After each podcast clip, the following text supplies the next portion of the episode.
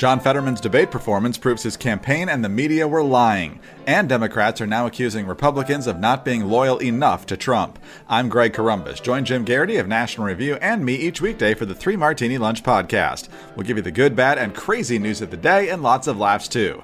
Follow the Three Martini Lunch wherever you get your podcasts. Folks, stop overpaying and let Recoil Gunworks be your go to for ammo. This is a great Indiana based company, and it was actually created in a small basement in 2013. Small Midwest town in their basement and uh, family owned. They think like us, and they're really known for over at Recoil Gunworks. They're web based firearms, ammo, and accessories retailer. They're really known for their police trade in guns in great shape. They pick them, including the firearms, the lights, the sights, the scopes, tasers, and more. You can buy now, pay later, no interest. And at Recoil Gunworks, they have very, very competitive pricing. Super easy to use website as well. Just visit recoilgunworks.com slash Dana. You can search for whatever you need by caliber, weight, application.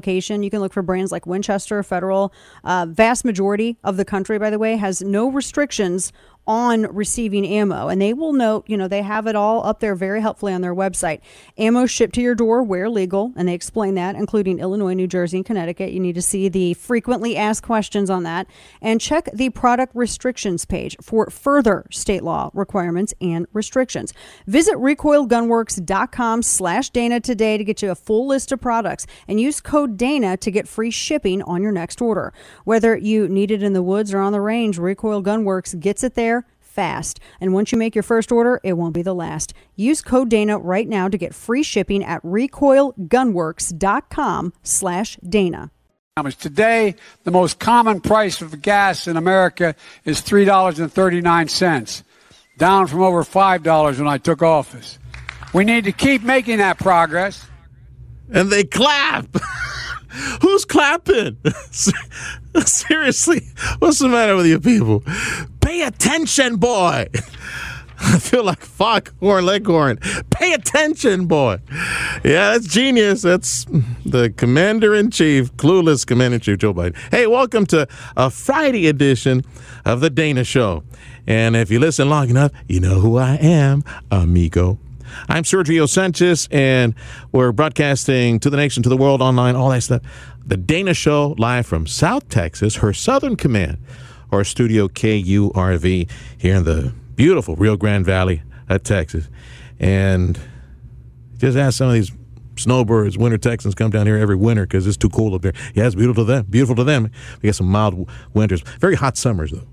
Speaking of weather, uh, one of the conversations I'm so looking forward to sharing with you later in the program is uh, Joe Bastardi. Hey, the dude's a national treasure. But uh, I kind of want to look ahead a little bit to the winter, maybe it, on average, like a warmer winter, because some little girl called La, La Nina is affecting weather, and it's not the the wind, the the, the climate change, cold, and all that. Uh, Joe's got a different perspective on this, and I trust his opinion. And and I, I hope you look him up. Joe Bastardi is his name. Joe Bastardi. Weather Bell is his company. Meantime, uh, we got plenty to talk about. Uh, Joe Biden there at the beginning. I'm guessing Joe, since you know he has obviously lapses in thinking and, and in memory, maybe he thought he didn't become president of the U.S. till maybe a year after he, uh, he took office because it was about almost a year after that we were around hovering around five dollars a gallon, right? If I remember correctly, and you guys can correct me if if if I'm wrong. Uh, which, by the way, oh, now I'm really enjoying Twitter. Oh man, I can't wait for a liberated Twitter. Grow the base, grow the audience. Just keep talking to us. I can't wait to see all those people that were erased from Dana's account and other friends, like folks over at at the Babylon Bee to be on board it again. I can't wait for the day, and there will be a national celebration in my heart.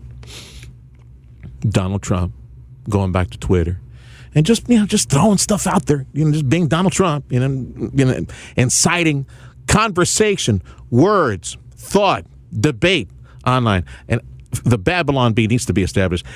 Yo, Elon, if maybe you're listening by some miracle, some radio station, Could be here in Deep South Texas where he's making his home, but I think he's over at Twitter HQ. Babylon B. Bring back the Babylon B on Twitter as quickly as possible. So now on Twitter, if you want to say hi, I want to correct me. I got something wrong. Or just make an observation. Like somebody the other day sent me an observation on an RSV treatment or v- vaccine that I was making making on here. It's at Sergio Talk, at Sergio Talk on Twitter, the liberated Twitter. So when Joe Biden took office, we were at two and a quarter, right? Maybe a little bit under that, by two and a quarter, uh, the gallon of gas. And of course, one of the first things that he does after he opened up my border, our border here, all the southwest border, so pretty much allowed everybody to come in, all these illegal immigrants to come in and start gaming the asylum system. We, has, we we've seen the flood. We we got a report on that flood of illegal immigrants the past fiscal year from October 1st to October 31st, last fiscal year, 2.3 million processed by Border Patrol.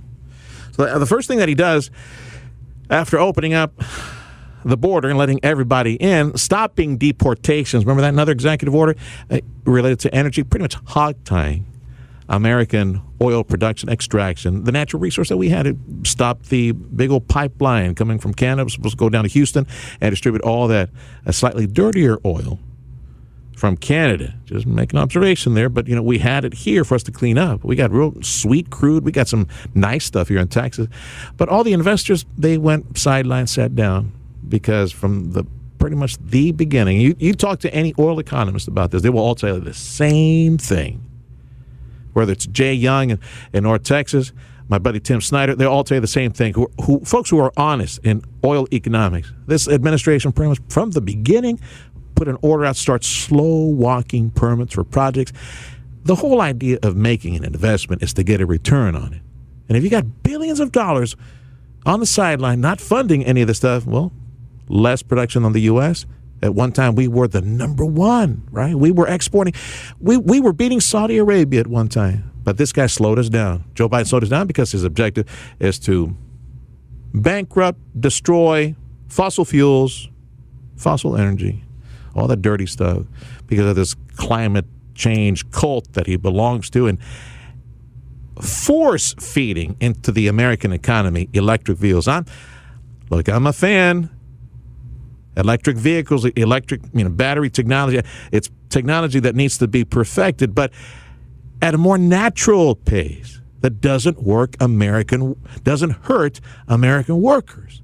Doesn't hurt uh, my neighbors and fellow citizens all over the country. They're many of them paycheck to paycheck, which, by the way, reminds me, being paycheck to paycheck, about two thirds of Americans. That was a, a, poll I saw two days ago in the news. Two thirds of Americans paycheck to paycheck because of inflation, and a big chunk of that is energy. It doesn't have to be that way, Joe. You've been president for almost two years now, Vato. And when it was $5 a gallon, that's what you created. Because when we started with Donald Trump, and, and, correct me if I'm wrong, I thought we were about two and a quarter on the day that that clueless Joe Biden took over. About two and a quarter, 216, 225, something like that on average nationwide. Correct me if I'm wrong. At Sergio Talk, as soon as Joe Biden comes in, starts taking executive pen, starts slow walking permits, gets rid of Keystone XL, it's an not exactly an oil, natural gas friendly administration, puts orders out to EPA and starts making excuses about all this. The investors sit on the, they take their money, their billions of dollars sitting on the sideline not producing for us. It wasn't too long after that.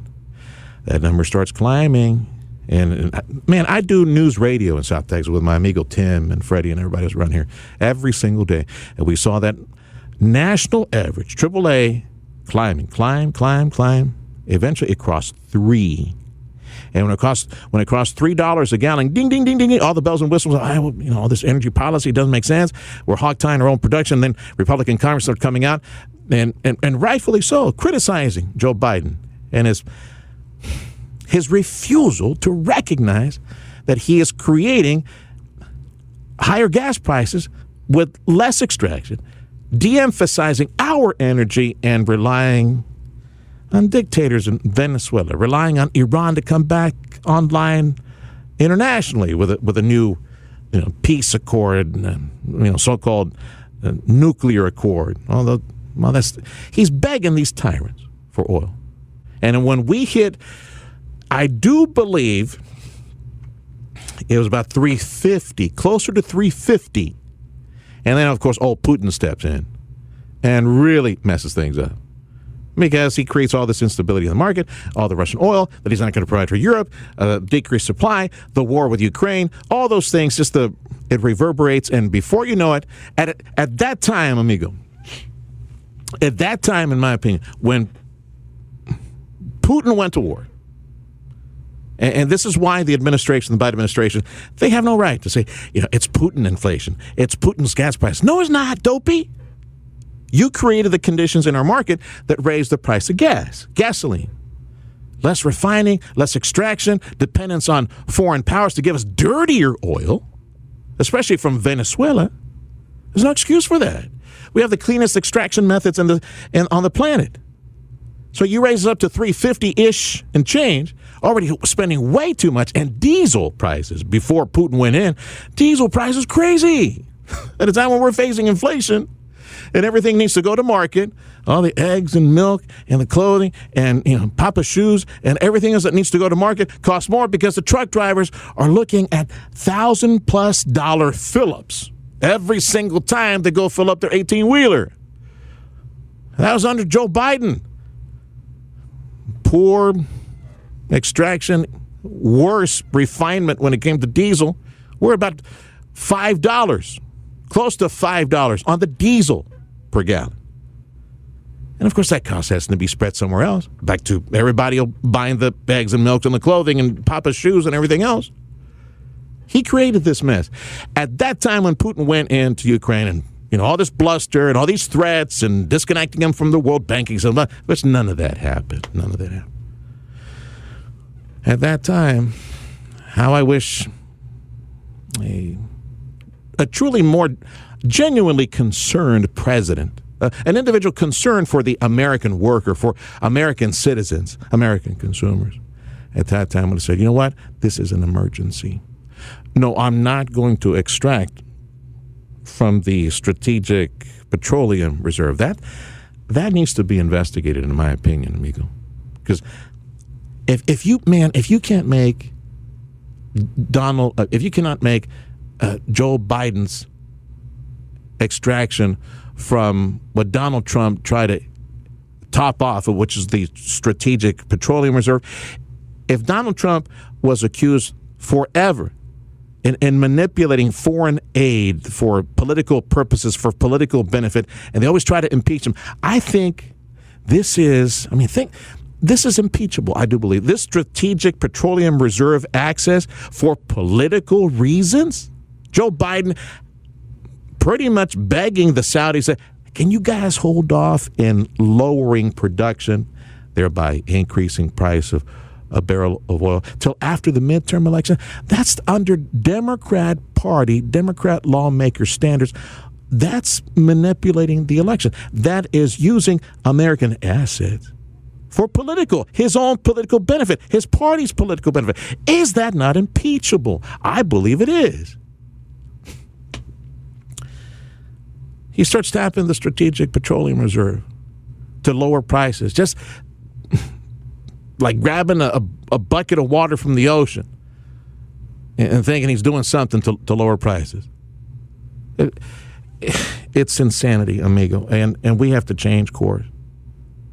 The Strategic Petroleum Reserve, at one time under Donald Trump, the price was super, super low because of COVID, because of the human government generated recession, the slowdown in economic activity because they shut down, the world shut down, we shut down, and oil wasn't flowing and it was super, super low. At that time, we should have topped off the Strategic Petroleum Reserve. But no, it was called a subsidy. We were benefiting, you know, dirty oil and oil.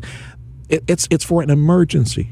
At that time, when Putin went into Ukraine, at that time, Joe Biden, or actually not him, a real leader, should have said, you know what, all these regulations, EPA enforced regulations, all these permitting regulations we put in place, the slow walking of permits, the slowdown in permitting certain equipment and processes and tubes and all that that's necessary to get all that oil from our land, from America.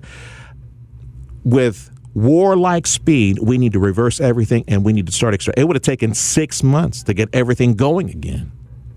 But that would have created confidence in the market that we're taking care of business. We have the energy. We don't depend on foreign dictators. We don't depend on Russia to be manipulating Europe. In fact, we'll get to the point where we will get LNG and start shipping. And it's going to take a while to get the ships over there, but we'll start shipping liquefied natural gas to the Europeans. The, Europeans won't have to worry about a super cold winter and dying from a super cold winter.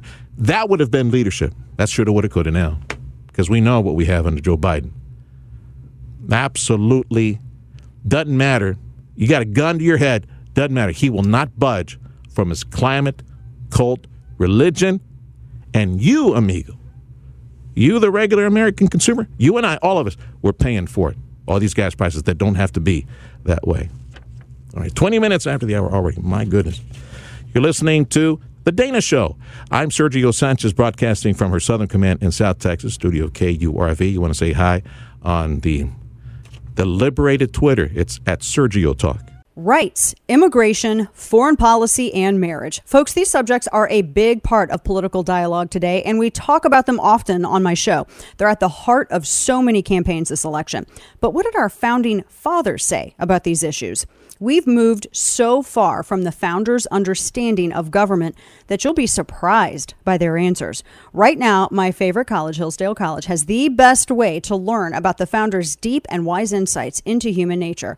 Join Hillsdale professors Thomas West and David Azerrad as they explore the thoughts and ideas of America's founders in Hillsdale's newest free online course, The Real American Founding, a Conversation. So, what are you waiting for? The midterm elections are right around the corner, and you need to understand the founders' thoughts about the pressing issues of their and our time. Visit danaforhillsdale.com to watch the trailer video of The Real American Founding, a conversation, and sign up for this new completely free online course. That's danaforhillsdale.com. danaforhillsdale.com. Listen to The Dana Show live on the Odyssey app. Weekdays, noon to 3 p.m. Eastern Time. You're in tune with The Dana Show. I'm Sergio Sanchez. I'm in from my friend Dana Loesch. If you want to say hello, use the new liberated Twitter. Yeah, at Sergio Talk. Okay, Steve, well, let's do some headlines. And now, all of the news you would probably miss. It's time for Dana's Quick Five, brought to you by KelTec. On, on this day that is, uh, for you guys listening on the weekend, the replay, Friday, the 28th, October, First Responder Day and Internal Medicine Day. Big hug to all the folks working and loving people in medicine. Uh, new data showing COVID 19 death rates were higher among essential workers, folks in medical care as well, but also folks going daily, exposing themselves, personal care, seeing patients, social services, food preparation. There's new data out from the government. Drug Enforcement Agency, you might want to check the DEA website, maybe put your um, zip code in there. DEA holding another one of those National Prescription Drug Take Back Days on Saturday, October 29th. And they do this, I think, two or three times a year. Check, check the DEA website. And of course, World Series. Game one. That's tonight, live from Houston. Go Astros. Producer Steve is willing, he's wearing his Philly shirt. Astros logo is on my heart. From South Texas, this is the Dana Show.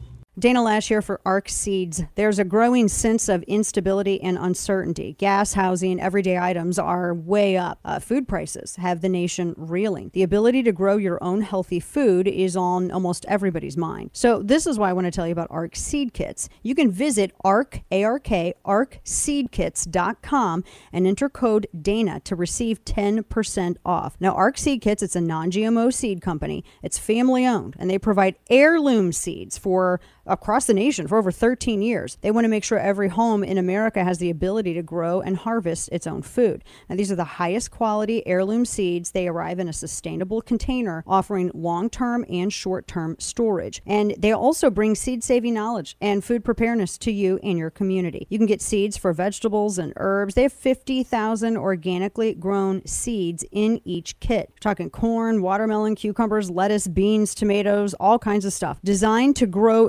nutrient and calorie dense vegetables and fruits to sustain any home at any time. So, and they can be harvested and regrown year after year. You guys know how heirloom seeds work, right? Chaz Chop in Portland didn't. So, visit ARK Seed Kits and enter Dana to get your 10% discount code and be on your way to food and economic security, helping you and your family and your community. It's a limited time offer. Visit arkseedkits.com, A R K, and order your seed kits and save 10% today. Shooting down woke culture, one crazy headline at a time. It's The Dana Show. And we're doing a whole lot of other things. And by the way, the food prices, the main driver of food prices is not the price of beef and eggs, et cetera, although they're up. It's packaged goods. Packaged goods. You're going to see people not buying Kellogg's uh, raisin bran, which you're going to see them buy another raisin bran, which would be a dollar cheaper. I mean, so Oh my goodness. Yeah. Steve and I were talking about this. uh, Yeah, sell all your Kellogg stock because people are going to buy everything else, all the generic brands. Hey, welcome to the Dana Show. I'm Sergio Sanchez in for Dana today, reporting to you from her Southern Command, the studios of KURV News Talk in, in South Texas. Thank you, Dana, uh, for the call. So he said, like, it, it's not chicken, it's not beef, it's not milk. All yeah, so I guess we're not we're not paying what sixteen percent more for chicken, like nineteen percent more for beef. What was it? About fifteen percent more for milk, all depending on the market you're in. No, it's it's all the packet stuff. Joe Biden completely out of touch. Joe Biden, my goodness, and at some point, the way interest rates are being jacked up right now by the Federal Reserve, the what these banks are paying to borrow money, the monopoly money that's the fake money that's out there in the economy. Interest rates for cars, for homes, credit cards, all that stuff's going up. I spoke with a friend, an economist, Stephen Patterson. He's in banking and looking at the economy. I, I, I picked his brain. Is it short or long recession? Because right now, everybody's on a spending splurge. We're all getting ready for Christmas. So they say that at the beginning of next year, that's when we're going to start hearing the, the the the brakes grinding on the national economic train, as I like to describe it. So the question is: Is it going to be long or short recession? Well, you know, all the temporary stuff you hear about GDP growth, two and a half percent. Yeah, that's fine. It's great. I wish we could continue that going, but it's not. Rates. They're looking at the economic activity rate uh, over at the Fed. They're looking at the jobs that are still being created at the Fed, saying, "Oh, we're not slowing down enough. Continue hitting the brakes. Continue screeching the brakes. Raise those interest rates. We're going towards a recession, people." So anyway, I'm sure my conversation with Steve in just a little bit.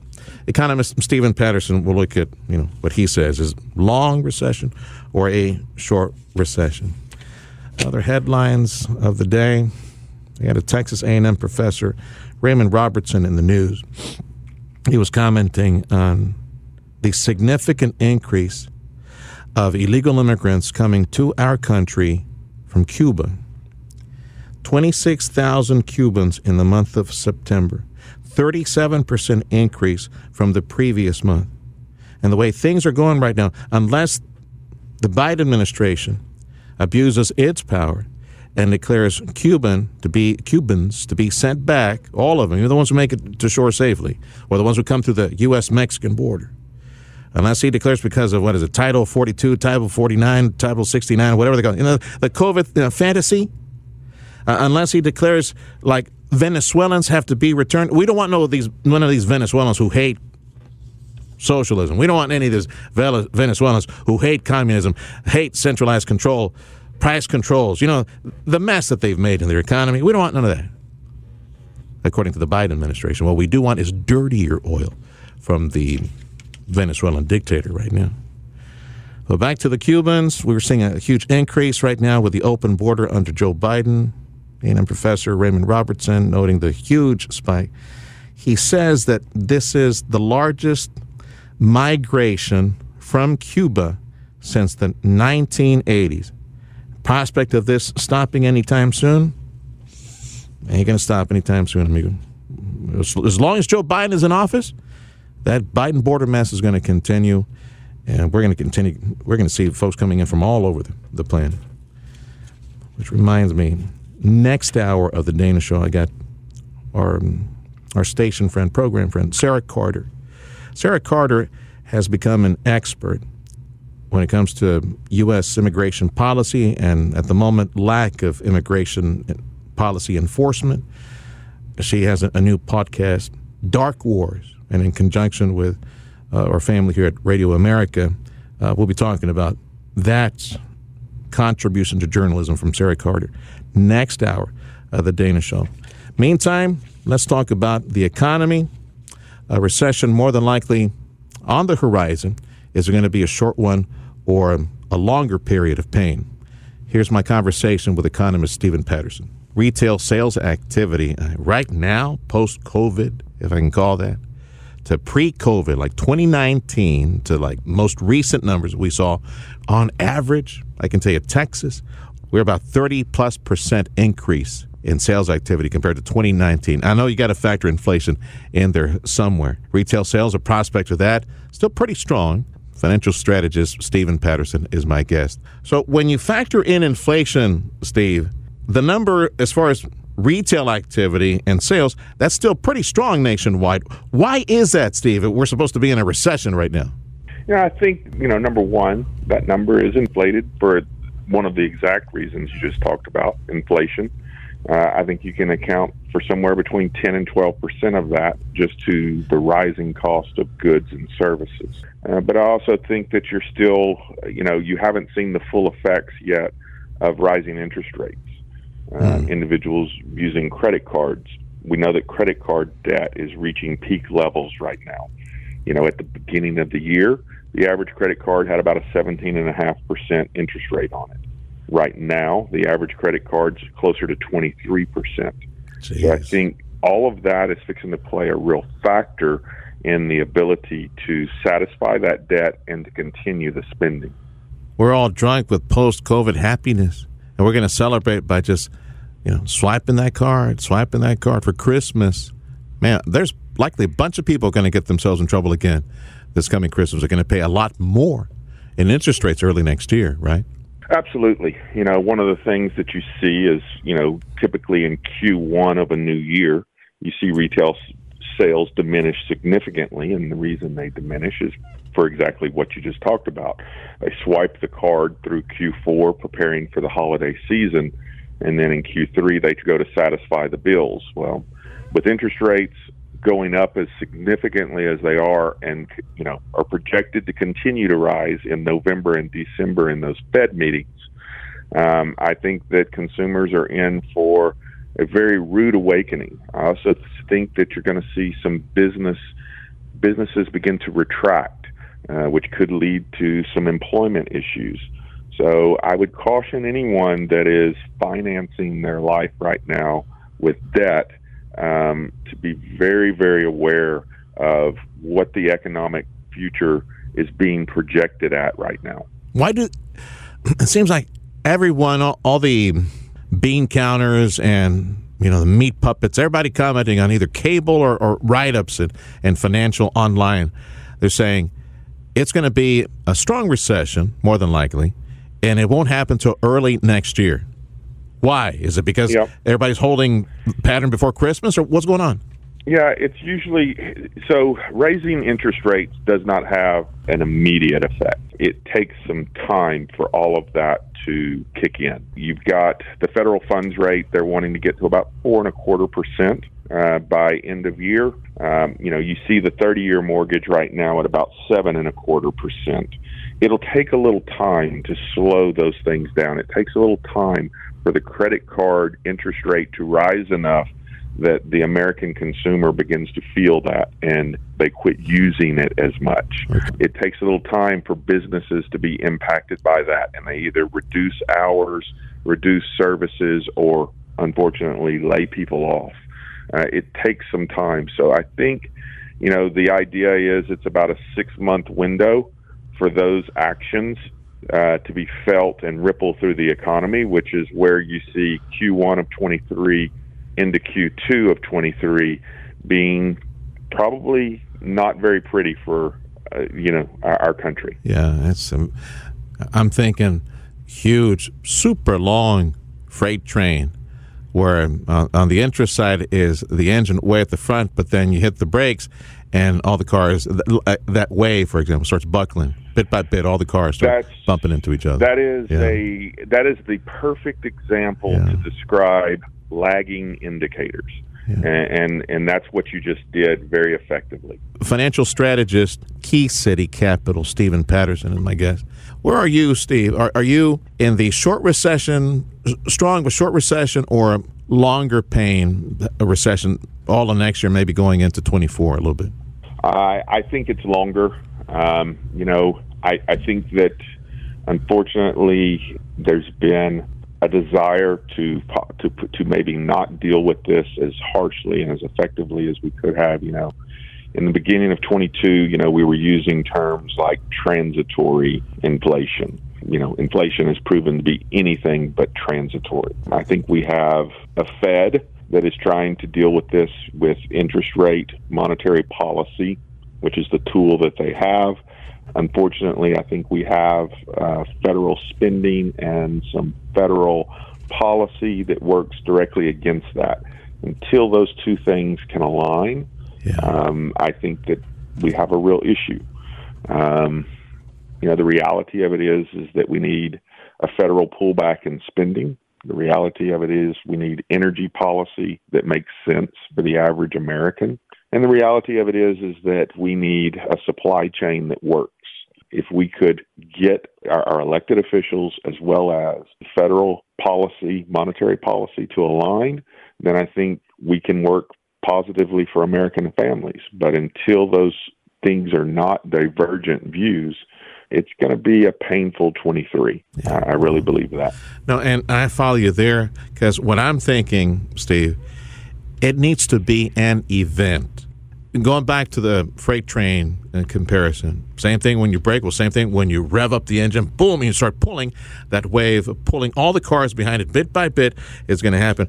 But the election, I don't think the election that's coming up right now is enough of an event. It's not like this election will reverse course on all the monopoly money that's being printed up and promised over the next several years.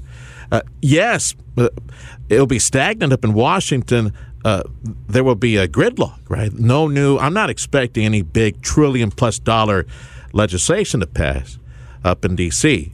I, think we need more than just preventing legislation. We need to reverse course on legislation. That event's not going to happen. I'm not expecting this administration to reverse course on slowing the permits for oil.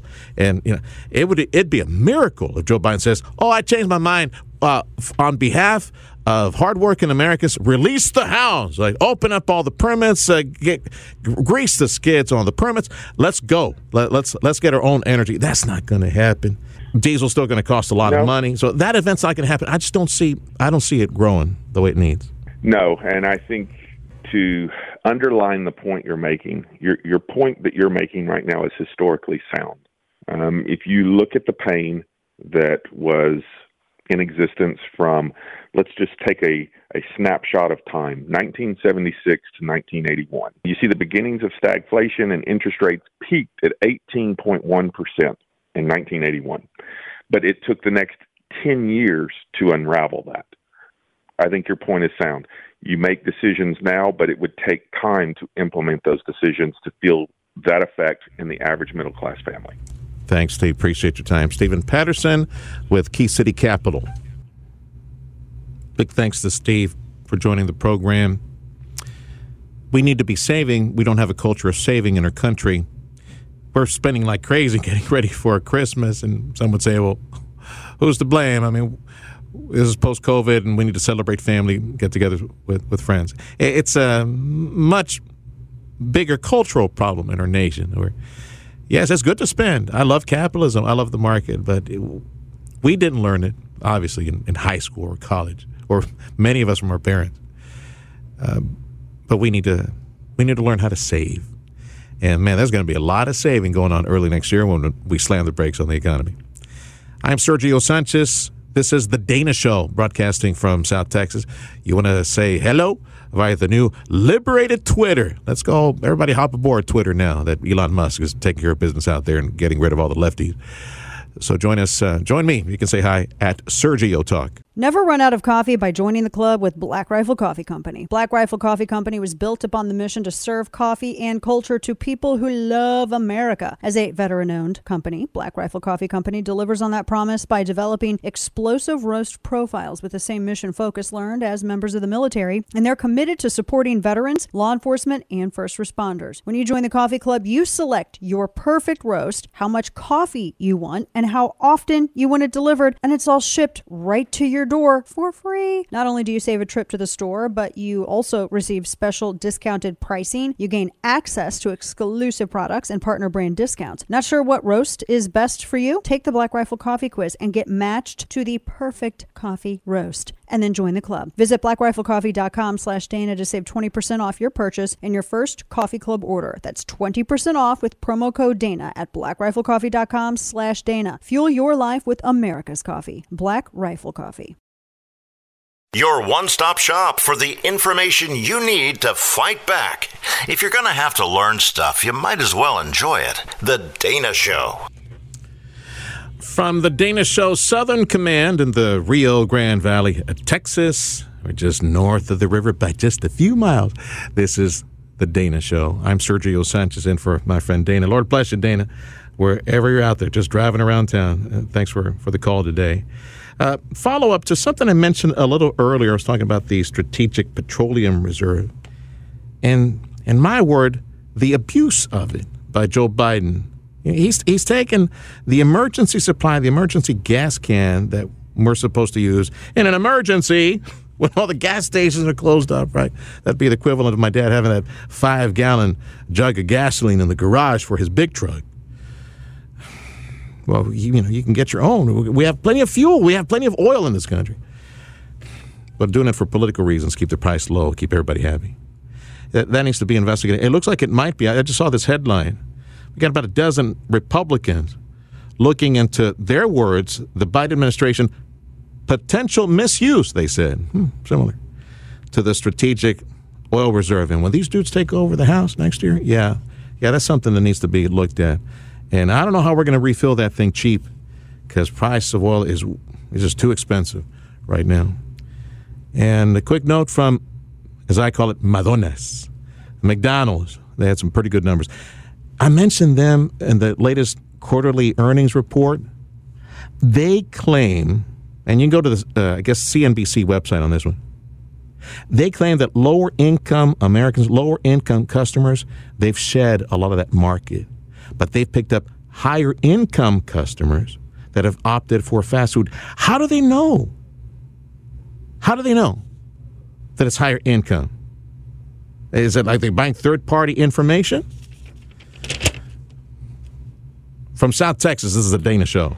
If you're a regular listener, then you've heard me talk about KelTec and all the reasons why they're one of my personal favorites when it comes to firearms. Privately owned family company, KelTec has been making one of a kind American made firearms since 1995. Driven by creativity, KelTec doesn't just copy other weapons on the market, they innovate new ones, including the new P50. The P50 platform is based around a 50 round double stack magazine, which lays horizontally along the top of the grip. The 5.7 cartridge comes in several variants from sporting, hunting to personal defense, and with how easy it handles, it's smooth shooting because it's well balanced and thus accurate. You can definitely see KelTec's reliability and quality at work. The P50 is fun on the range, but it's also great for serious home protection. To find out more about the P50 and all other KelTec weapons, weapons and products, check out KelTecWeapons.com. That's K E L T E C weapons.com. KelTec, creating innovative quality firearms to help secure your world. KelTecWeapons.com.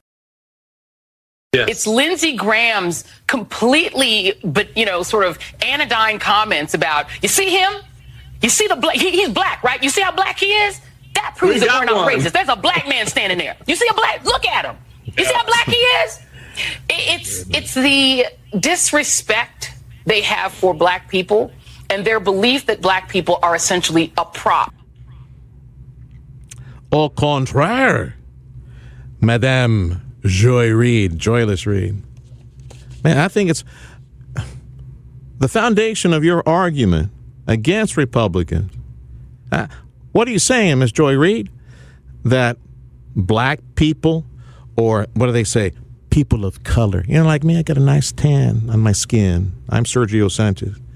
And for my friend Dana Loesch, hour two of the program. So, are you saying that black people, or, um, you know, olive skin, nicely tanned people, Latinos, not Latinx, Latinos. We can't be conservative. We don't believe in liberty. We don't believe in capitalism. We can't because we're minorities and forever and a day in all generations. We need to be slaves of the state and always vote for those who advocate for a centralized decision making apparatus. In other words, you need to vote Democrat. You were born Democrat, you'll die Democrat, you will always vote Democrat, right? That's racist. That's stupid. That's a disservice to Americans, to citizens, to thinking people, aka blacks, aka Latinos, not Latinx, Hispanics.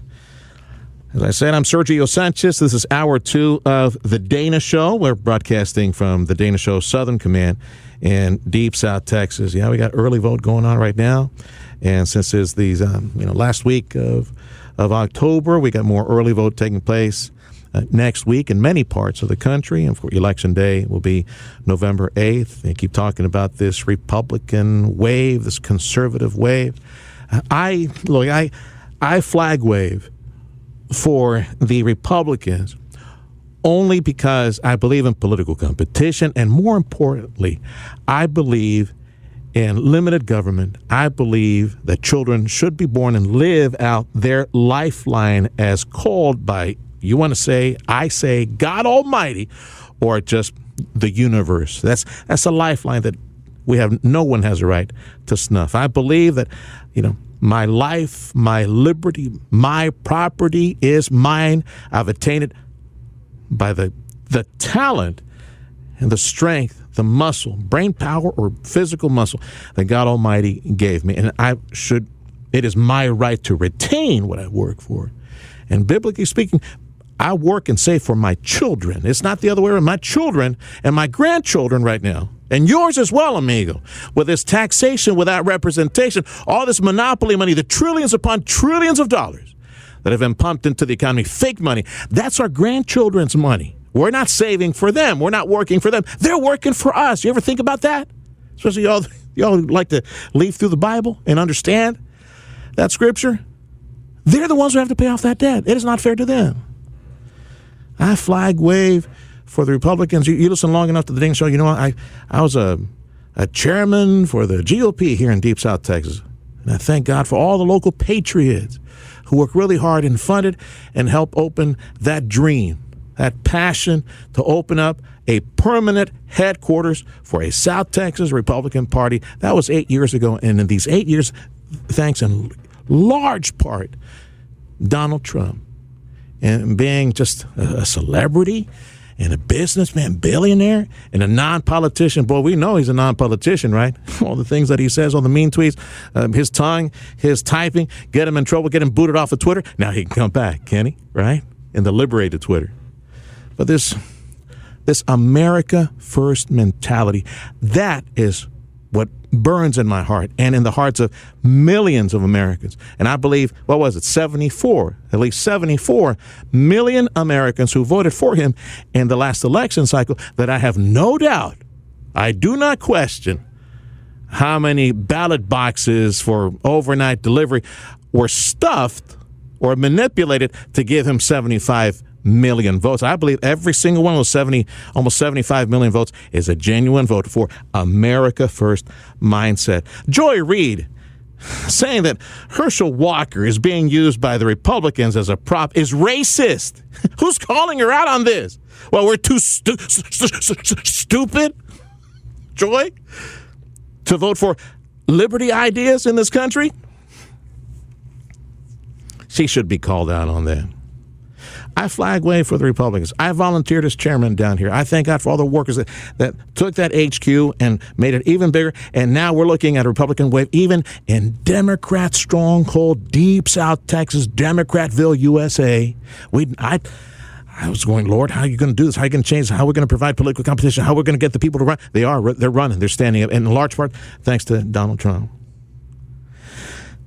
But this political, racist political mindset by the Democrats.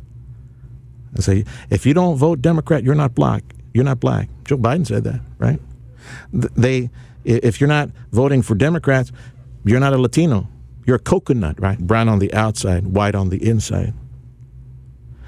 You need to think, people. You need to examine what you believe in. And, and that's why I believe all these people, for example, here in Deep South Texas, wait for headlines from South Texas on election night, November 8th. I'm hoping and praying that we see some miracles down here. I, I know they're working really, really hard. And Monica de la Cruz, you probably saw her being featured on Fox, District 15, Texas. That district's been drawn in a way to give her a chance to win, and more than likely, she's going to take that first Republican victory in that District 15 ever. ever. Mayra Flores, Congresswoman, Republican Congresswoman Mayra Flores, Brownsville, Cameron County, Texas. She's working real hard to make sure she keeps that seat. She won in a special election a few days back. Watch for a miracle. And it, it needs to keep on going. And just like local women, Latinas, Latinas, not Latinas, are standing up to protect America because our parents, my parents did. They, they migrated to this country. I was born in the U.S., but my parents migrated and they were naturalized they had to wait more than 10 years, but they were, natu- they were naturalized as citizens. And they appreciated the liberty that was, and the prosperity. With, uh, with a meager Mexican education, my dad barely got like a fourth, fifth grade education. My mom, the same. But they were voracious, especially my mom, voracious readers. And my dad, a super hard worker. He, he, he, gave me an example of what it's like to be a man, to stick around, to take care of a little kid who's ungrateful, doesn't realize the sacrifice that goes into providing food on the table that helped me to appreciate liberty and property and hard work. And I thank God for my them. By the millions, they're coming here. Look, what I'm going to say is probably very controversial, but hear me out for a second. Under Joe Biden, we've had 2.7, I'm sorry, 2.3 that we know of, 2.3 million illegal immigrants that have crossed in the last fiscal year, right? October 1st, last year, October 31st, this year, fiscal year. 2.3 million illegals. 1.6, uh, I think, 1.7, I think it was the previous fiscal year that Joe Biden owned eight months of. He came into office on the 20th and owned all of February, March, April, all that. So he owned about eight months worth of that year, fiscal year, and had about 1.7, I think the number maybe 1.9. That's almost 2 million more and of course the million gotaways. About 5 million people in two years. 5 million illegal immigrants in this country. Most of them, not all, because they're coming from all over the world, amigo, everywhere, even from Russia, even from Ukraine. They're still coming to us from Africa. Here in McAllen, where I'm broadcasting from McAllen, Texas, Deep South Texas, I got just down the street from here on, on the main drag, this 10th Street a little hotel across from a Taco Bell, or as I like to call it, alleged Taco Bell, a little hotel across the street bunch of folks came in from the Caribbean.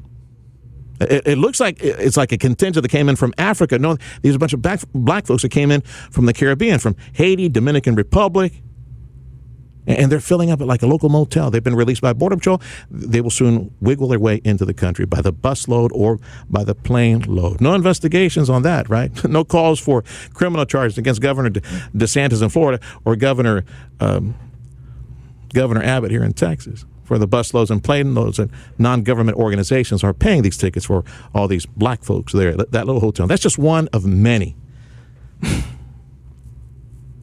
Five million in two years, so just basic math, ten million by the end of the Biden administration. More like 10 million more illegal immigrants in this country.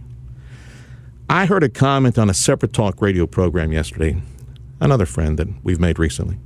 uh, he was somebody was filling in for him. Some caller checked in and said, "All these illegal immigrants are going to change our culture. They will diminish our standing. They will diminish our power." The arrival of all these illegal immigrants that will live in the dark, a new slave class in our country, will diminish our culture, diminish our resources to the point that we will be alienated from Europe, Japan, our allies. It will diminish the power of our country. And here's a here's a controversial comment on my part, and I want to hear what you think. The Twitter address in the new liberated Twitter is at Sergio Talk at Sergio Talk S E R G I O Talk on Twitter, the new liberated Twitter. Here's the controversial comment. That, that caller and that other program said that all these illegal immigrants will diminish and alienate America, will take down America. Again, 10 million under Biden. That's what we can expect. I say it all depends. Now, follow me for a second. Think about 10 million under Biden expected. Under Obama and Junior Bush, what was it? Another about 10 million cumulative over many years. Prior to that, going back to Slick, Clinton, Daddy Bush, all the way back to the amnesty number one under Reagan, that he brought in 3 million illegal immigrants in the late 80s and naturalized them, right? So do the math. That's you know, ballpark, I'll round up. 50 million potential. And I'm just doing some raw math here 50 million illegal immigrants for the past generation and change. How many children, how many American children did our nation alone kill? Lifelines snuffed, babies killed before they had a chance to come into this world, to contribute their knowledge, their ideas, their solutions, their work, to have their work and the fruits of it stolen. Taxation, taxation is theft. Yeah, it was north of 50 million, at least 50 million in the free for all execution, the killing of American babies during the period of Roe v. Wade, post period, Roe v. Wade, right? That's 50 million that have come in to make up for the 50 million or so snuffed in this country taxpayers, workers, geniuses, ideas, contributors. It's all there. So when I say it all depends, if America eh, and all these illegal immigrants, we will be taken down by this class that will live in the underbelly of our nation, hiding from law enforcement, not truly being able to, to log in and work and pay taxes and contribute. It all depends. Now, follow me. I, I know you're probably your blood's starting to boil. What did they not teach us? You who love liberty, you who defend liberty. What did public schools that you, your parents, your grandparents helped to subsidize and pay for, what did they not teach you and I? I had to learn this on my own. Our unifying culture of liberty. Not only free speech, freedom of religion, but to defend ourselves, Second Amendment. I had to teach myself all these things capitalism, market activity, the thievery the robbery that is taxation, all those things I had to learn on my own.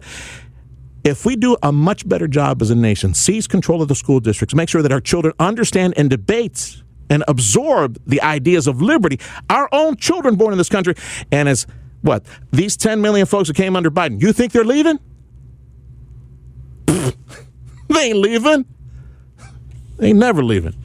Teach them liberty ideas as well. Come at me, fight me at Sergio Talk. You're listening to The Dana Show, broadcasting from South Texas. John Fetterman's debate performance proves his campaign and the media were lying about his condition. Lee Zeldin demolishes Kathy Hochul in their debate, but can he win the election? And Democrats are now accusing Republicans of not being loyal enough to Trump. I'm Greg Corombos. Join Jim Geraghty of National Review and me each weekday for the Three Martini Lunch podcast. We'll give you the good, bad, and crazy news of the day for conservatives, and hopefully a lot of laughs too. Join us. Follow the Three Martini Lunch on Apple, Spotify, or wherever you get your podcasts. And now, all of the news you would probably miss. It's time for Dana's Quick Five, brought to you by KelTec. Just in case we missed this earlier in the week, this is news you need to know. I, I learned this week that there's something called uh, aerosol dry shampoo. You never have to like wet your hair and get all the gunk out. It, it collects all the dirt, but like what happens? It's still in your head. Anyway, Unilever, the, the makers of that aerosol dry shampoo, big recall.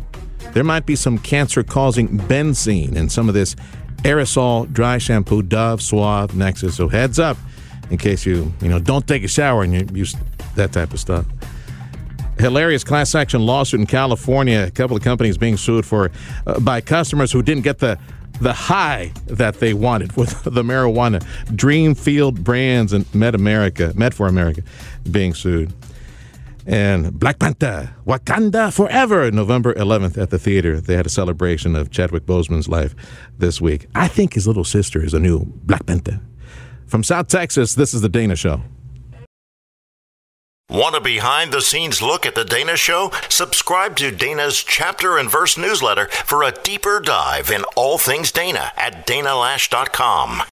The Democratic Party has not tried in, in terms of Latino electorates. And I mean, where's our DREAM Act? Where is our immigration reform? And even recently with um, President Biden's uh, marijuana executive order. I very much applaud that he went there, but um, he exempted people who were convicted when if they were convicted while they were undocumented. You recognize that voice? It's your favorite, everybody's favorite lefty, AOC. Welcome to the Dana Show, hour two of the program. And for my friend Dana Loesch. I'm Sergio Sanchez, reporting from her Southern Command in South Texas. You know, the first thing I took away from that little comment from AOC, maybe it's an election year. She didn't use the word Latinx. Did you notice that? Maybe enough people pushed back and, and told this dimwit, hey, muchacha, I know you're still taking uh, Espanol tutorial sex- sessions to learn how to speak Spanish. Uh, Latinx is an insult to everything that is Spanish language, literature, and culture. She used Latino culture. All right. And then she talked about the DREAM Act and comprehensive immigration reform. Well, the problem is hey, go back to the White House. And your party boss, Joe Biden, he really gummed the works, messed everything up with his open border policy that he has every illegal immigrant crossing, pretty much every single one allowed to stay in this country because they're gaming the asylum program. Let me bring aboard to the Dana Show a friend of the program, journalist Sara Carter, who has a new product you need to check out on social media at Border Wars Pod, the website borderwarspod.com. Sara, uh, I refer to her, you know, she's a journalist, but she's a border security expert or these days a lack of border security. Amiga, it's good to talk to you again. How you doing, Sara? Hey, I'm doing great, Sergio. I, I really look forward to getting back down to the border and seeing you there in person. It was a nice treat the last time I got to see you. And thank you so much. Thank you so much. Border insecurity, border lack of security is exactly yeah. where we're at right now. How long have you been walking this beat on the border, Sara, accumulating all these reports and information, making friends? Actually, I have been, I, I added it up the other day, and it's about 18 and a half years. About 18 and a half years of my life, of my career, has been back and forth on the U.S. Mexico border, uh, working all the way from Tijuana uh, when I first started covering the Arellano Felix cartel uh, on the border of California, all the way up until I, I, I remember covering the border when Vicente Fox was in office in Mexico and the drug hmm. cartels were battling it out on the other side of the border. Um, I remember going into Nuevo Laredo. I remember the death and destruction there, but I have never, said here, seen it as dangerous or as bad as I am seeing it today. And I'm not just mm-hmm. saying that. I mean, President Joe Biden came in. This is the reason why the Border Wars pod uh, became so important to me, getting this uh, podcast series, this documentary series out there, so people can experience what I've been seeing. I mean, it's it's hard on television. You know, you go on and you're you're talking for maybe a segment, which is about maybe a minute and a half, sometimes to three minutes. This way, we can take people into the story while they're driving in their car or listening, you know, uh, in their homes while you know they're they're taking care of errands. They can really take the time to have the story told to them through the people that it affects most, from the law enforcement officials on this side of the border to the parents who've lost their children from fentanyl poisoning. Mind you, not just overdose and deaths, which are hard enough, but imagine having your child or your husband or your sister or brother die because they took an Oxycontin or a Percocet uh, that they hmm. borrowed from a friend because maybe they have a backache or someone gave them a pill um, or your child's in college. These are the stories told from the people that are affected most, which is us, the American people, right? It's all of us. And there is a national security crisis at the border. We see it every day, but it's not just the border, Sergio. It's all across our country. It's in every single state. It's in every single school. It's in every single family. And yeah. we need to start paying attention to it before we end up losing our country. I hope so, Sara. Sara Carter, journalist Sara Carter, her new contribution, and you need to take this in.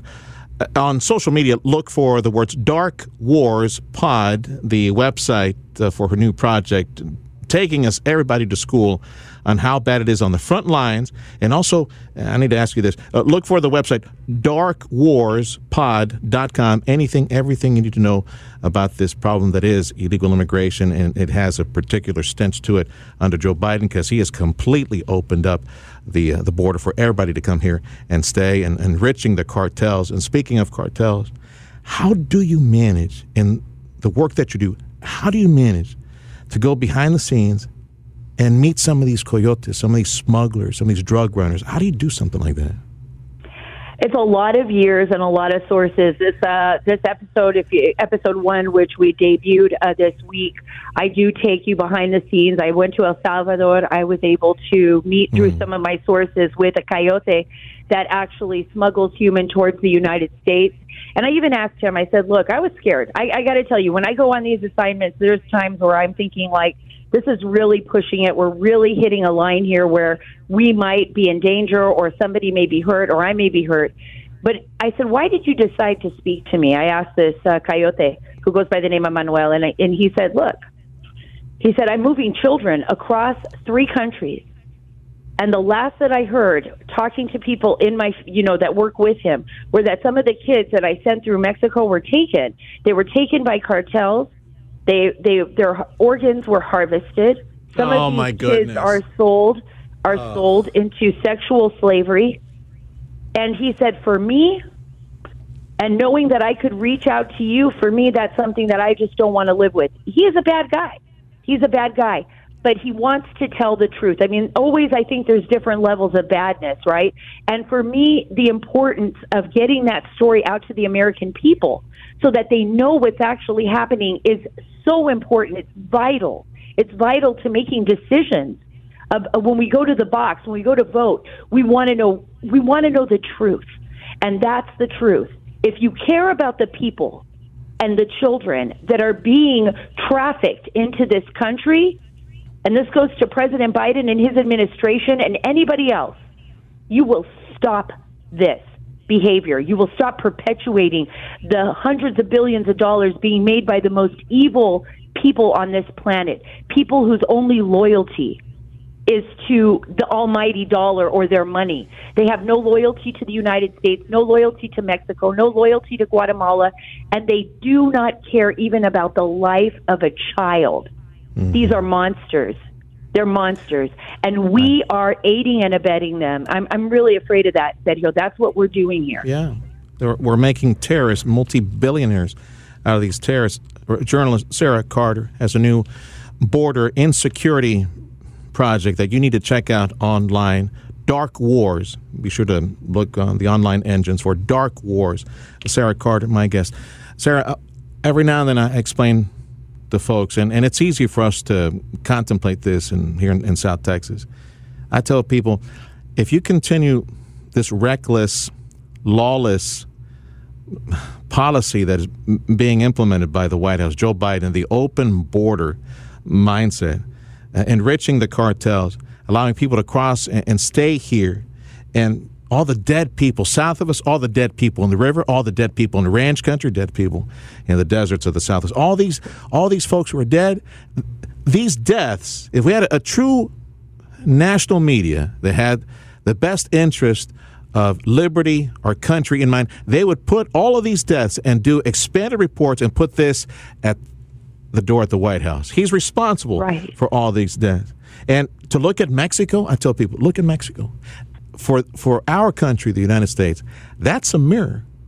Because if we vote wrong, we continue to vote wrong. And I'm just going to say, we the modern incarnation of the Democrat Party, they own this. They own this mess. Joe Biden owns this mess. And you continue to vote wrong, America. Mexico is your mirror. Take a look at a society that has been disarmed, never armed to begin with. Citizens cannot arm themselves and protect themselves against criminals and cartels and politicians that have way too much power. And down there, the criminal element, the cartels, just south of the border from me, 10 miles south of where my studio is at here in South Texas, the cartels, they rule the roads. They rule society, and the puppet government, it answers to them and takes money from them. That's where we're headed, people, if you continue where- to. Yeah. It's so true, so true. Sergio, you couldn't have said truer words. The money just doesn't stay in Mexico. The ability to run a shadow government like the narco state in Mexico doesn't just stay in Mexico. That money pours across this border too, and it buys people, it buys influence, and it buys corruption. It creates corruption. And you're absolutely right. I've never heard anyone say it better, but it is a mirror of what we could end up becoming if we don't follow the law, if we don't protect our citizens and protect the citizens of this world from from that horrible uh, tragedy that we see at that border, which was created by President Biden. Sara Carter, my guest on The Dana Show. I'm Sergio Sanchez in for my friend Dana Loesch. Border Wars is a new project that is going to reveal information you and your family and fellow Americans, neighbors, and voters. You guys need to know this before you head back to the polls and keep voting wrong. In other words, keep voting Democrat. We need to change course, people. Come back. Border Wars are the words that you need to put in the, in the search engine. So on this podcast, who do you feature? Who do you talk to in the first podcast, Sara? Oh gosh, well we we have Senator Rand Paul featured in there. I speak to Senator Marsha Blackburn, of course, talk to her issues that are dealing with in Tennessee. More importantly, I speak to officials in Guatemala. President Alejandro Giammattei is in there. I have an exclusive interview with the president of Guatemala. I speak to the coyotes. I speak to the people on the street. I went to the border of Honduras and Guatemala and meet with people crossing the border there from Venezuela and from other parts of the world. Um, we talked to former DEA Special Agent Derek Maltz.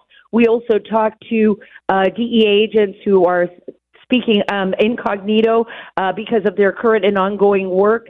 Uh, they reveal stories that very few Americans have heard. I mean, we are revealing the truth about what is happening at the border.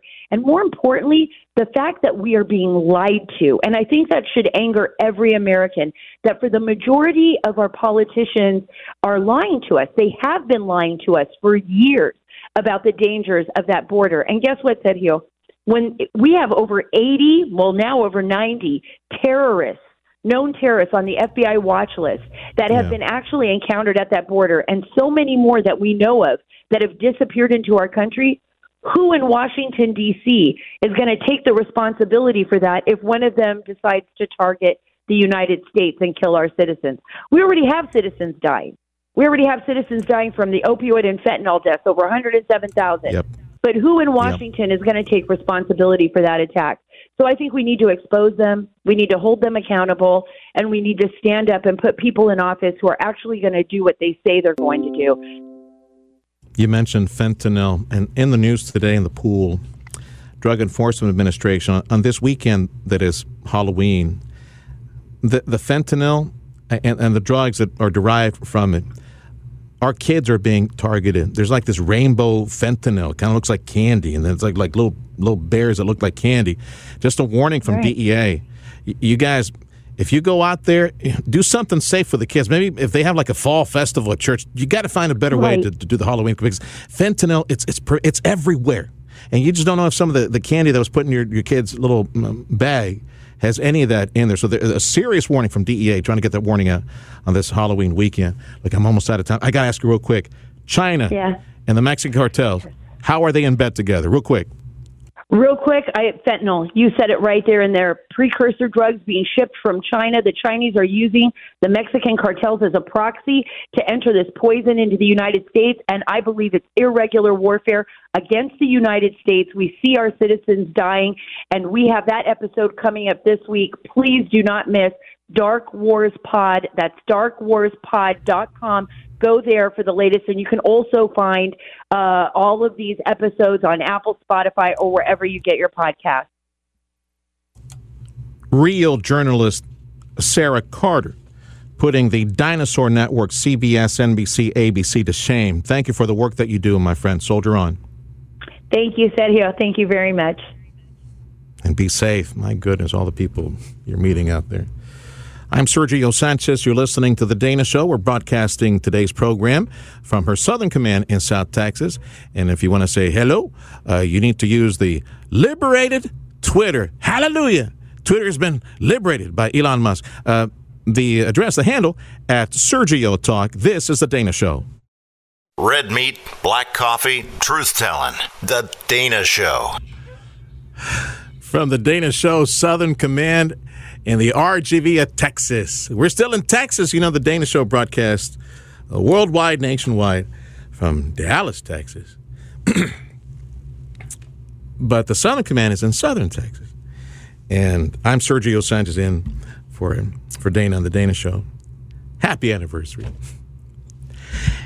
22, yeah, there's a, there's a post. 22 years ago on this day, Dana Lynn Eaton did you know Dana's maiden name?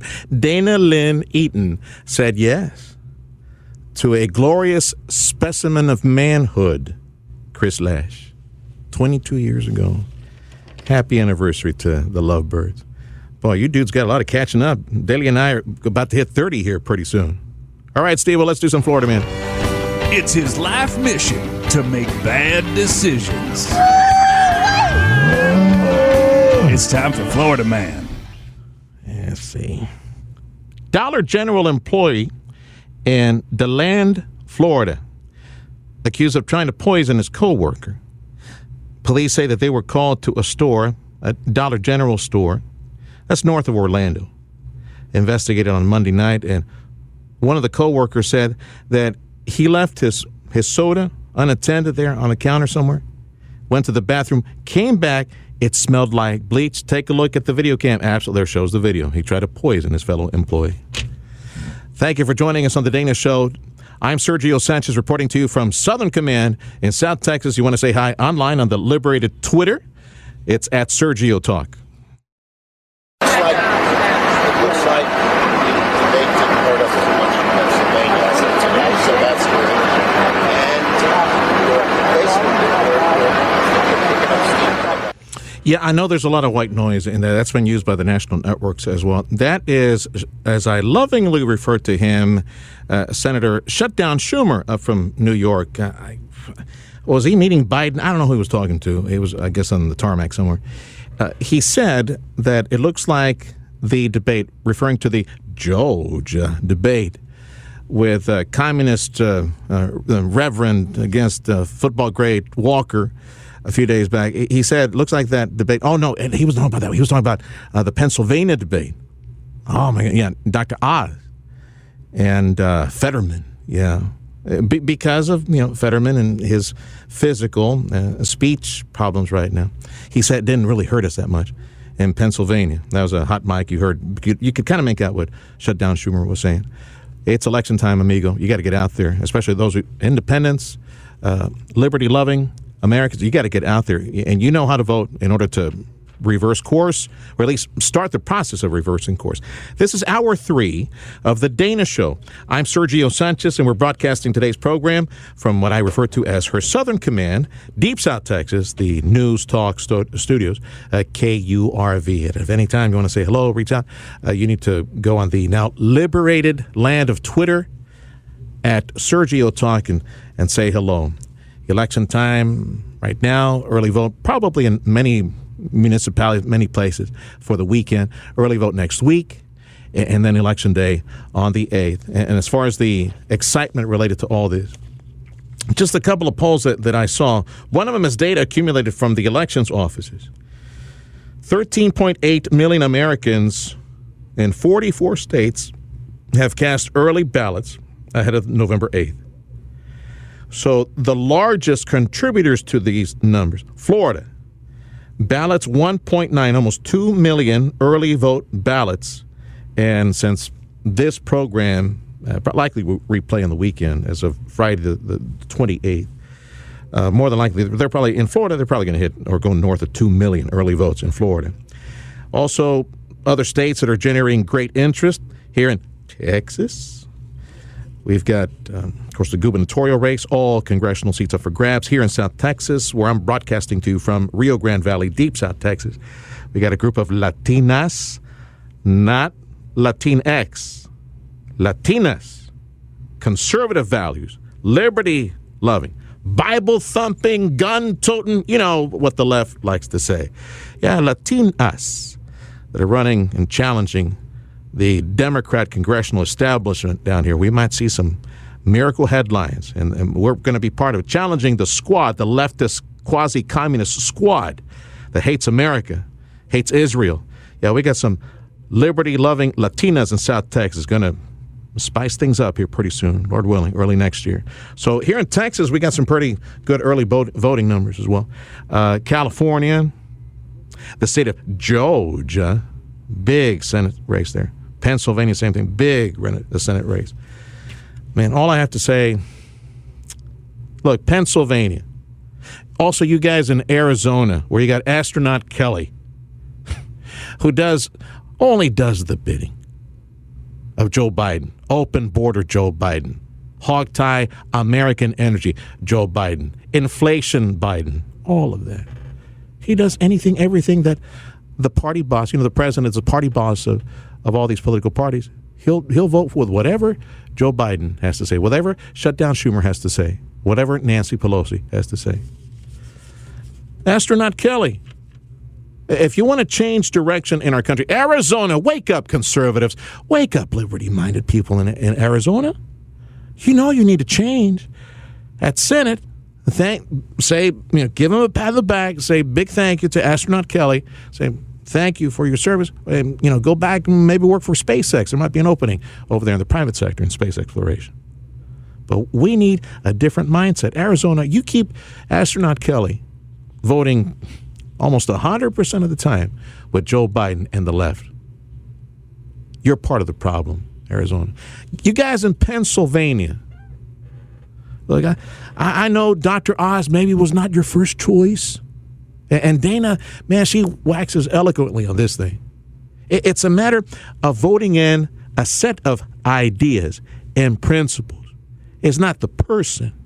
It's the ideas. And some of y'all are sitting on the side and go, I'm not going to vote because my conservative candidate did not win in the primary. I'm not going to vote. So what? You're going to hand it to someone who. I, I don't believe that John Fetterman, physically and mentally, is there enough to provide proper representation for Pennsylvania. He needs to heal personally. But what we do know about this man where at county and at city it'd be nothing but a turnstile, turnstile. He's part of that those lefty crazies. And I don't like to use the word liberal because I'm a classical liberal. I think that word has been perverted. He's a he's a leftist. He's a social justice warrior at the prosecutor's office. Eh, he's a no bail type of dude. Just you commit a crime, okay, no bail recognizes, go back on the street. He will empty jails. He will empty penitentiary. He will not properly prosecute the law, and he will lead his election will lead to more crime. That's that's the mindset. John John Fetterman, we know his ideas. We know he's soft on crime. Pennsylvania, if you guys who love America, liberty minded folks, maybe some of y'all conservatives got your butt kicked in the primary. You're still butthurt about that. You need to get up out of your seat and vote to save our country. And part of that, look, I know you're not going to get, you Republicans, you're not going to get enough seats in the Senate to make the hill of beans difference. You're not going to get the 60 plus one vote necessary to you know move legislation through. You're definitely not going to get the 66, 67 seats to override a veto by President Biden, but it's the path towards saving our country in the Senate. The Democrats must not, in my opinion, they must not retain any type of power, control or power in the U.S. Senate. We know that the U.S. House is likely going to swing to a more liberty mindset, capitalism mindset, law enforcement mindset, and definitely small government. That's what we need in the Senate. Get off your duff. Early vote is here. Swallow your pride. You, you Pennsylvania, man, if you give us John Fetterman, you're part of the problem. And there are so many other places. You guys need to show up and vote.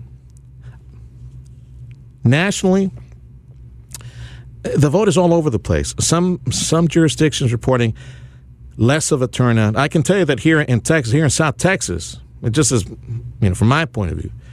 And I don't know if maybe it's like Democrats sitting on the side. They're butthurt and they're disappointed with their national leader that provides no leadership whatsoever, and they're just maybe ashamed of him. Maybe that's maybe that's why some veterans, um, some some Democrat uh, veteran politicians, and all these maybe they're not voting this go around. But uh, it's it's up or down. It's all over the place nationally, and, and we need liberty-minded individuals. We need America loving individuals, America first mentality folks whether you call yourself Republican, you're an independent, I don't care. You get out there and you change direction. That's my appeal to you. New national poll finding 40% of young people plan to vote in this November's election. Now, there's a difference between what they promised. And, and I learned this as a Republican chairman here in South Texas. Young people are, they can be very enthusiastic. They can make all sorts of promises. They'll tell you they'll be there at 7 p.m. on a, any particular night for whatever X project. But in the end, it, maybe it's a function of age. You really can't trust them to go through. Now, according to this this poll from Harvard Kennedy School Politics, four in ten of folks ages 19 to 29 say they plan to vote in this November's election the survey of voters between 1929 saying that this group, the majority, will plan to vote Democrat. And it's astonishing. 57% of that demographic group started uh, studied by Harvard, 19 to 29 years old. 57%. Getting pretty close to two thirds. Said that they will be voting Democrat. 31% Republican, 12% undecided. Maybe, you know, they're ambivalent. They probably could care less about about politics. You know what this number says to me, though, which is something that I kind of brought up during a monologue earlier on the program. I was talking about illegal immigrants coming to this country. As we vote in this cycle, and as future cycles come our way, may I encourage you, amigo, to seize control of your schools. First of all, for the majority of the markets we're broadcasting the Dana Show at, overwhelming majority of the markets, you guys are renting from the state government and the county government. Your your home, you think you own a home, you don't own a home. You're renting from the state. You're renting from the county, the local school districts. You have to pay a tax because if you don't pay a tax, bye bye, there goes your house. It's going to be seized. And in some states, more aggressive than others. It's ridiculous. We're paying rent to what? Subsidize public education that for many years now has been nothing more than education. Bunch of ignorance that's being, from generation to generation, fed to our children. As I said before, I had to learn all these liberty concepts as a journalist the past almost 30 years here in South Texas bit by bit, example as example, looking at business, talking to business, talking about the machine that is industry and manufacturing and the service sector, the wealth that is created by the private sector, so that the government portion of society has something to eat. As the market creates wealth, the government entities will scoop some of that wealth or shave some of that gold off in order to feed itself.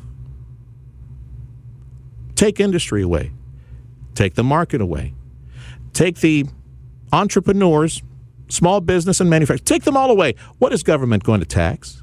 What is government going to eat? It's common sense, amigo. None of this was taught in public school. Did they teach you? Did you guys debate this in civics class? No, you probably had some.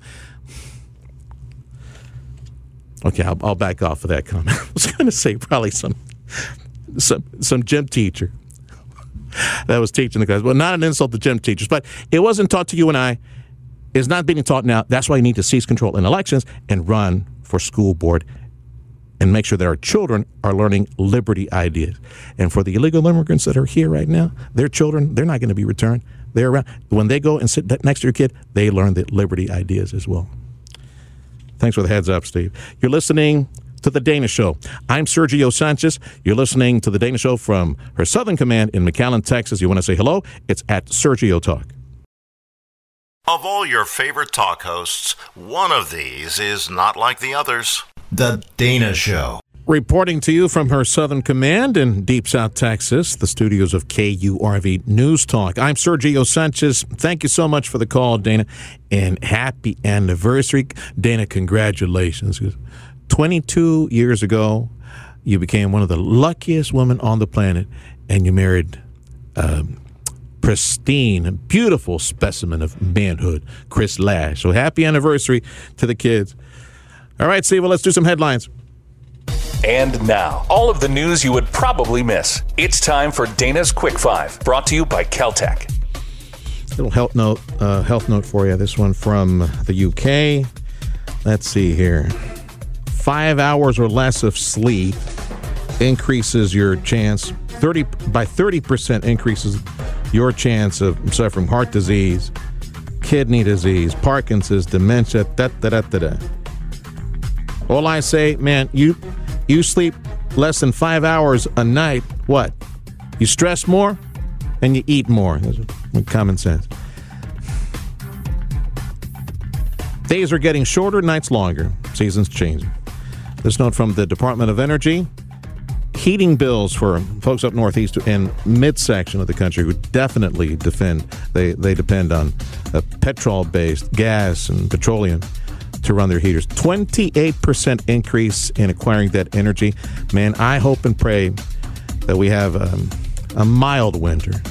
I got a conversation about this is hot versus colder winter. Meteorologist Joe Bastardi, dear friend of mine, I'm going to share a conversation with you in just a little bit. Mostly when people, whether people talk to you about this stuff, they're talking on, on, on average, it's going to be a more mild or colder. All it takes is one nasty week of bad weather. Yeah, we found that in Texas. Joe Bastardi around the corner, so stick around. Ford Motor Company divesting from Russia. They've sold their their goods. And this is the Dana Show, reporting to you from South Texas. I'm Sergio Sanchez. You can say hello on Twitter, liberated Twitter, at Sergio Talk politics, pop culture, and whatever else gets canceled, tossed in a blender, paid for by sponsored hate mail. It's The Dana Show. Um, I believe the first person who should be impeached is Alejandro Mayorkas, the Secretary of Homeland Security, because the chaos at our southern border, there it is utter and blatant lawlessness. And four and a half million people have crossed illegally under Joe Biden. It is a disaster. I spend a lot of time at our southern border and I think Mayorkas will be impeached. Senator Ted Cruz on Alejandro, Alejandro Mayorkas, Menorcas is minimum. Minimum, doing absolute minimum to enforce border law. Welcome to the Dana Show, amigo. I'm Sergio Sanchez, reporting to you from South Texas. Yeah, Alejandro Mayorkas, and also Merrick Garland, the Attorney General, for obviously, blatantly politicizing law enforcement in this country, politically weaponizing the FBI. You, you got this memo sent out on concerned parents. Remember how this Virginia was flipped in part because of Merrick Garland and his stupid memo. Parents who went to school board meetings just to get answers on, you know, like one dad, his daughter got raped by a trans boy, girl, boy pretending to be a, or wanting to be a, a girl in the restroom, wanted answers for all this. And, and just because of incidents like that, and the calling these parents who attend school board meeting a threat. And you got to watch out for these people making threats. Well, we saw what happened in Virginia. You know, people rising up. That's that's why I say, people, you got to start. If you're going to serve your community, you got to start at school board. We got to take back our schools. We need to teach our children liberty-minded values, and the children who are here to stay, amigo. I, don't see it. Maybe you can convince me otherwise. I just don't see. I don't see how, in this Biden administration, 10 million plus people cross the border illegally, and their children are going to ever going to be rounded up and kicked out of the country. So, and I said this earlier. I, I know it's rather controversial to, to make this statement, but I, I genuinely want to hear from you at Sergio Talk on Twitter. We have an opportunity to seize and piggyback on traditional values. Most of these folks who come uh, and crossing the border illegally and staying in this country, they um, they come from a more wholesome mindset when it comes to traditional values. Marriage is man and woman. They need they the majority of them want to work and seize the opportunity that American citizens have not taken advantage of. They they want to come in, heck or high water, they want to come here and stay and take advantage. I know some of these individuals might be addicted eventually to government sub- subsidy for housing, government subsidy for food stamps, but they will be with us. They're already with us and more coming. In the Biden administration, 10 million. We start with our kids, number one. Our kids.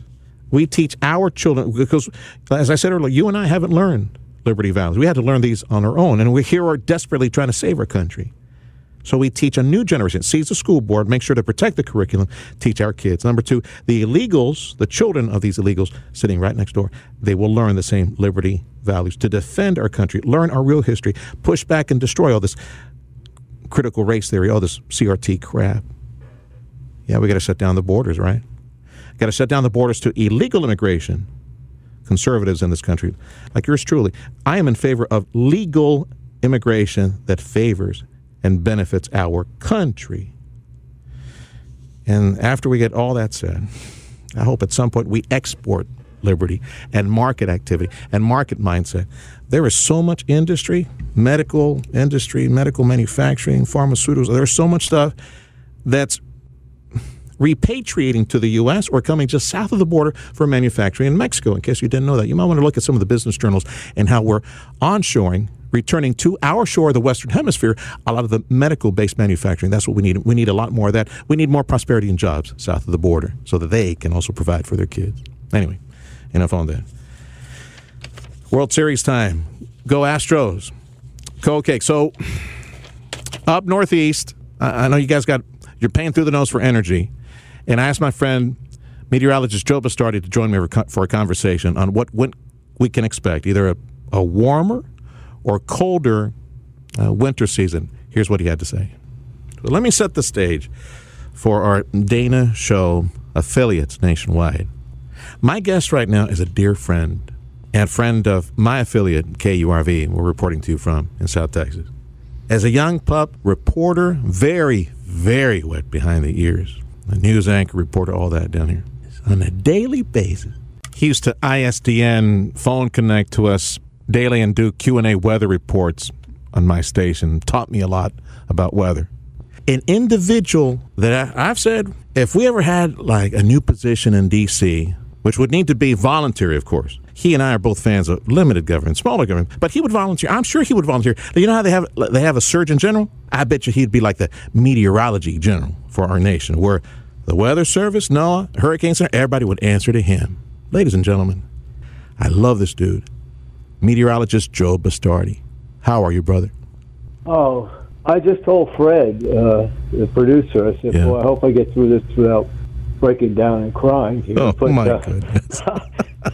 all right, let me compose myself. Right. I grew up down A and M in the Valley. I yeah. uh, forecasted and I've known Sergio and uh, great Charlie Rankin, Davis Rankin, all these all these unbelievable people. Um, I will say this: if I ever, I've always wanted to help out behind the scenes with NOAA. I believe NOAA is the greatest governmental weather agency on the planet, bar none. I disagree with some things, you know, with the whole climate change thing. I'm going to talk about that in a moment, not Yeah. so much directly at NOAA, but I would love to work behind the scenes. You don't have to put me in charge of anything. I love the weather.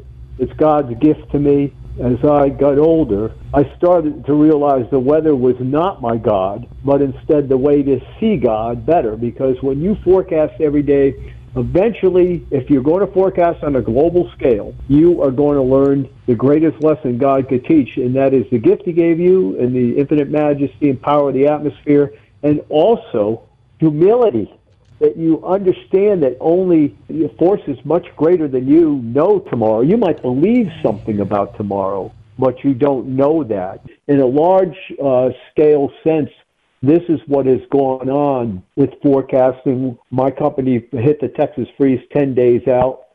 There's too much reliance on computer modeling. And uh, you outsource the talent you are given that uh, the good Lord wants you to use uh, when you just say, "Oh, it's the model." The model didn't see it. The models, you know, five days before that freeze, were busting by five to ten degrees on day one. The model was saying it was going to be 40 and 45 when it was all, it was in the mid 20s in Dallas the Wednesday before the real cold air hit, and it was because of the reliance on computer models uh, or with hur- the hurricane. Now we wrote an article I wrote the article nine days before, seven days before it went on CFACT. This thing wasn't even, it was just a blob of clouds at that time. Ian saying, "Atten- it's on there. You guys could go back and look. Attention, Governor DeSantis. Uh, Ian, right? the hurricane, Because yeah. we felt, Yeah. Now, what, what am I saying? Uh, am I like so great? No, I miss a lot of forecasts. Let me reintroduce you, Joe. My guest right now, Joe Bastardi. He, in my heart, in my mind, this dude's a national treasure. And I want people to follow you on the now liberated Twitter, Joe. Where do they find you? I know Joe Bastardi, they can find you there, but tell me about your company. Where do they find you and your company on Twitter oh, okay. online? Well, my my company. Now, let, let, let me just say something. My company is not into the whole climate thing, and I I respect and understand that. I mean, that's a dangerous place to be. Uh, there's two Joe Bastardis. Is I call myself I'm a climate Columbo. Remember Columbo? He was a dumb Italian detective that everybody laughed at. Stumbled his way to the answer. Uh, with climate, that's where uh, well, I'm a climate Columbo, but on weatherbell.com, I'm the chief forecaster there. There you go. And what I I have come to realize is the best way to get someone's attention about what you're doing is to be right, to get out in front of it as far as you can. You do a service for people. That's what we do. We are a service industry. We have clients. We look at everything. I'm not anti science. I'm not anti model. Models are tools to use to arrive at the answer. And to get ahead on the weather is crucial, especially since the current president has made weather great again, Joe Biden. And I'll tell you why, because what he did with the energy policy drove up energy prices, which meant that energy is volatile and the weather makes a bigger difference than it used to make. So we get out front. That's weatherbell.com. Okay. Big Joe, uh, Big Joe, at Big Joe Bastardi is where I am at Twitter. Uh, Since the mid, uh, the mid and late 1980s, we've had an exponential increase in underwater volcanic activity. There we go. Here's the reason I called you. And you know what, Joe? Because I, I don't want to abuse our time on the national show with Dana. I tell you Okay, what. I'm sorry. That's okay. It's all right. Joe Bastardi, my guest. Look for his company online, Weather Bell. Okay, so in like in two minutes, Joe, if you can. Reason I reached out to you, brother, is I saw I see I see pretty much all of your commentary and write-ups on Twitter. Joe Bastardi on Twitter. Weather Bell is his company, and he's looking at the Pacific Rim and all the volcanic activity, all that magma, all that nasty hot stuff, well beneath the water, warming up the waters, and then creating this La Nina thing that's going to probably going to make a, for a warmer winter in the U.S. South from Texas and southern states and all that. So. Take us there. Who is this girl, La Nina? Maybe the water being warmed up by the Pacific Rim, all that stuff. The La Nina, it, look, La Ninas, El Ninos are byproducts of the natural uh, reaction in the atmosphere to other th- the the oceans to other things. Let me say that. Secondly, you folks in Texas, this warm, uh, the warm winters. The last two winters were La Nina winters, forecasted to be warm. You saw what happened. All right, uh, you know the problem in Texas is you could get three weeks of wickedly cold weather and erase everything else that happened. Okay, so let me just say that. Get on weatherbell.com. You'll see what we're doing as far as that goes. Let me ask you a question. If you were going to heat a pot of water, would you use a blow dryer or would you use the heating coils underneath? Right there, bingo, front row. There you go. There's the example for you. The idea that the atmosphere, and even a very, very tiny part of the atmosphere, CO2, is driving the oceans. I always knew that to be false. All right, they uh, they they talk about something called natural variability, and all CO2 does is enhance that. And and I understand that argument. Believe me, I understand the CO2 argument. But what has been hidden and dismissed, or, and I don't know if it's on purpose, I don't know if because the agenda has gone so far that it can't come back, is the exponential increase in underwater volcanic activity since the 1980s. Now, on weatherbell.com this weekend, I am going to show how since 1985 this started. That was the first case of the so called warm blob in the North Pacific. Because what happens is you have these uh, volcanoes that go off, and if they're going off more and more, they go off, the, the ocean reacts and tries to fight back. But every time it does, the ocean has a higher base state as far as its temperature goes. The more the ocean warms, the more the water vapor goes into the air. The more water vapor in the air, the more it warms, especially in the Arctic regions, because the correlation of water vapor to temperatures is such a tiny, tiny, tiny amounts of water vapor will increase temperatures where it's very, very cold.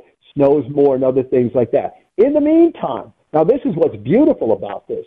Okay, we got all these hurricanes. First of all, global activity is below normal, but they are developing in close to the coast, further north than normal. Same thing's going on in the Pacific. You know why? Because the trapping hot spots in the tropics, what was vital to the center of the AGW argument, that the warming was going to take place over the tropical oceans, has not occurred, is not occurring. So you get a distortion of the entire energy budget. What, what happens is You've got it warmer in the north. It's not warming in the south. Spreads the energy out. And actually, what's amazing is it leads to less zonal potential energy, which means there are less extremes, not more extremes. Look at the tornado activity, how it's been decreasing, for instance. You know why? Because instead of having these massive clashes, more likely the energy is spread out throughout North America during the tornado okay. season. Look for him, first of all, his company, Weather Bell. Look for Weather Bell. Facebook, Twitter, online. That's our friend Joe Bastardi. You got to listen to the Dana podcast. And I invite you to go back. Like I do, I'm, I'm washing my little one's medical equipment on the weekend, listening to all the Dana audio for the week. You got to listen to them two or three times to take it all in. And you better because there will be a quiz on this next week. I'm Sergio Sanchez. You're listening to the Dana Show. The gist of it for all the people saying potential mild or warmer winter this because of the La Nina pattern, the warming of the Pacific Ocean waters. Joe says it's the volcanoes in Pacific Rim. Go go check him out online. He'll be talking about that this weekend. Listen to the Dana Show live on the Audacy app. Weekdays noon to 3 p.m. Eastern Time. Happy anniversary, Dana, Chris.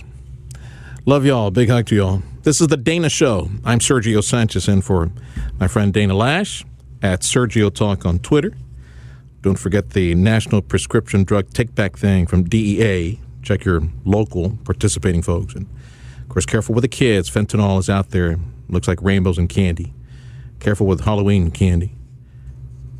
Astros Phillies World Series. Steve, Phillies fan. Six. Phillies, and I say Astros in five. Go Astros. Have a wonderful weekend. Thank you so much for joining us on The Dana Show.